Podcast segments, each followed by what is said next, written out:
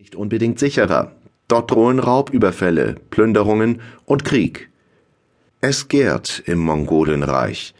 Zwar hatte Chinggis Khan die Steppenvölker unter seiner Führung geeint, doch nun unter seinen Nachfolgern beginnt das Reich wieder zu zerfallen. Der Großkhan und chinesische Kaiser Kublai hat Raban Barsauma deshalb eine goldene Tafel mitgegeben, eine Paiza, einen Pass, der den Reisenden freies Geleit und Übernachtungsmöglichkeiten garantieren soll. Mit ihrer Hilfe gelangt der Mönch auf derselben Route, die die Polos in umgekehrter Richtung bereisten, mit den größten Schwierigkeiten völlig erschöpft und voller Angst, bis nach Tus an der Grenze zu Persien. Hier im Ilkhanat Persien, einem Unterreich der Mongolen, liegen wichtige Kultstätten der nestorianischen Kirche, die will er besuchen und den Patriarchen seiner Kirche treffen, der in Bagdad die Kathedralbauhütte. Steinmetze, Zimmerleute, Glaser, Maler, Schnitzer, Glockengießer. Gotische Gotteshäuser entstanden in ummauerten Städten, anders als die romanischen Wehrkirchen der klösterlichen Welt, deren festungsartige Anlagen immer auch Schutz bieten sollten. Die gotische Entwicklung von Kreuzrippengewölben und äußeren Strebepfeilern entlastete die Wände, die Fenster konnten wachsen, Licht fiel ein, auch aus der Höhe. Vierungsampeln über der Kreuzung von Lang- und Querhaus beleuchteten den Altar als Ort der Anwesenheit Gottes. Die Architektur strebte himmelwärts und baute Metaphysik. Auch für uns heutige in einer ideologisch dissonanten, auf und zugeklärten Welt Bleibt diese Symphonie nicht Mittelalter und ist also nur noch schöner Stein?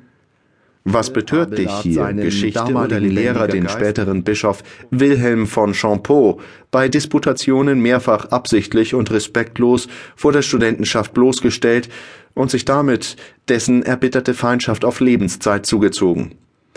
Bernard und Wilhelm wiederum waren beste Freunde und Verbündete.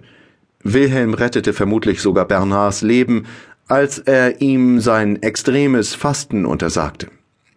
Die Beleidigung Wilhelms musste Bernard als Angriff auf sich selbst auffassen. Seither versucht er mit allen Mitteln, Abelard zu diskreditieren.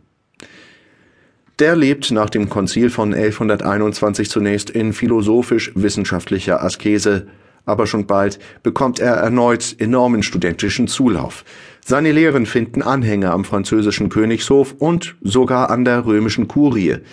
Und Abelard manövriert sich in immer schärferen Gegensatz um ihr die göttlichen Botschaften zu entnehmen, die auf äh, die nahende Apokalypse hindeuteten. So entstand die moderne Naturwissenschaft, auf Beobachtung und Logik gegründet.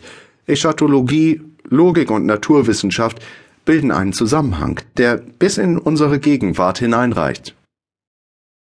Zeitgeschichte Für viele Menschen, die sich heute fasziniert dem Mittelalter zuwenden, dürfte es eher als Gegensatz zur modernen Welt anziehend sein. Fried Das ist richtig.